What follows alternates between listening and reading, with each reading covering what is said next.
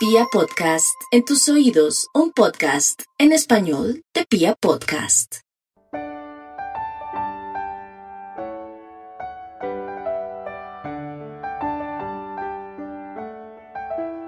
Estos últimos meses llegué a una conclusión extraña de lo que era viajar. Para mí siempre fue la acción de desplazarme a un lugar y ver cómo los kilómetros se quedaban atrás, y ser yo la persona que avanzaba o se trasladaba a algún sitio, se ha conocido un explorado.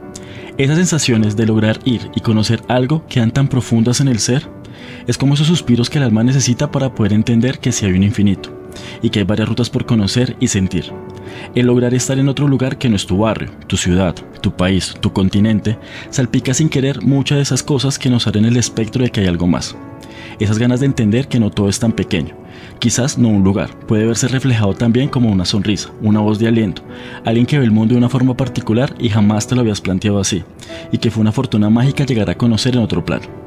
Viajar no solo es reconocer esos recovecos de cada espacio de conocido, sino son esos sabores y esas personas únicas que cada lugar tiene para compartirlos. Es esa energía única que cada quien representa. Emigrar de todos esos momentos que has vivido, que te hacen ser tú para compartirlos con otro alguien, que no ha estado en tú mismo. Ese sentir que todos esperamos llegar a tomar como suyo. No pueden trasladarse, esa fue la condición que se interpuso en sus últimos tiempos. No van a poder verse, tocarse y mucho menos sentirse. Todo se trataba de volver al núcleo, sea tu familia cercana, amigos con los que se vivía o simplemente se trataba de estar solo. La vida se tornaba en un círculo donde todo como se había conocido debía cambiar. Debemos estar encerrados para cuidarnos, y fue ahí donde el viajar cambió en mi cabeza. La acción en ese momento dejó ser hacia afuera y se transformaba desde mí hacia adentro. Y Dios mío, creo que se convirtió en un viaje en la vida. Necesitaba en esos momentos, para entenderme, que el conocer y explorar también debe ser obligatorio y necesario desde afuera hacia adentro. Y verlo así, pero por supuesto, tomé mi pequeña maleta y viajé en mí.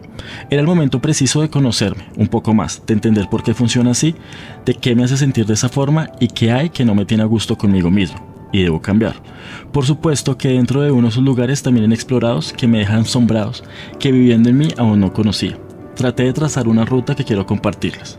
Tomé una lista la cual recreé como si fuera un mapa espacial de las cosas que amo, que quiero fortalecer y las cosas que no me gustan. Y ya que es momento de cambiar. Las cosas que amo las coloqué horarios, para hacerlas a diario ya que eso me iba a hacer feliz y sin querer, cumpliendo esos ítems y horarios, dañaba y cambiaba las cosas que no me gustaba hacer, que es seguir listas e instrucciones. Me exigí de tener una forma estructurada, una cotidianidad distinta a la que estaba acostumbrado. Traté de alimentar mis conocimientos y traté de ver cosas que simplemente me divierten o me hacen sonreír. Son tan poderosos momentos donde se puede surfear en uno mismo, son tan necesarios y es el primer lugar que uno debe visitar. Viajar en uno mismo para poder entender qué es lo que sucede o qué es lo que uno siente que incomoda o hace bien.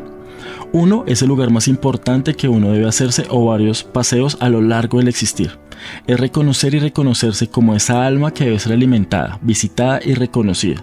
Es saber que el lugar preferido para uno estar debe ser con uno mismo. Eso se lleva consigo un mar de cosas únicas que debemos reconocer. Es el sitio más importante de todos por pisar. Es ser un tripulante frecuente de uno mismo. Y si aún no has tenido la oportunidad de viajar en ti, tómate el tiempo y el espacio. Pídete a ti mismo las vacaciones de la cotidianidad que nos hace cambiar la mirada de lo importante. De las cosas que realmente se aman y se hacen bien. Las cosas que no permiten cambiar y realmente ser. Es algo en que nos importa, lo que somos, los cercanos que nos rodean y quienes en verdad nos saben amar.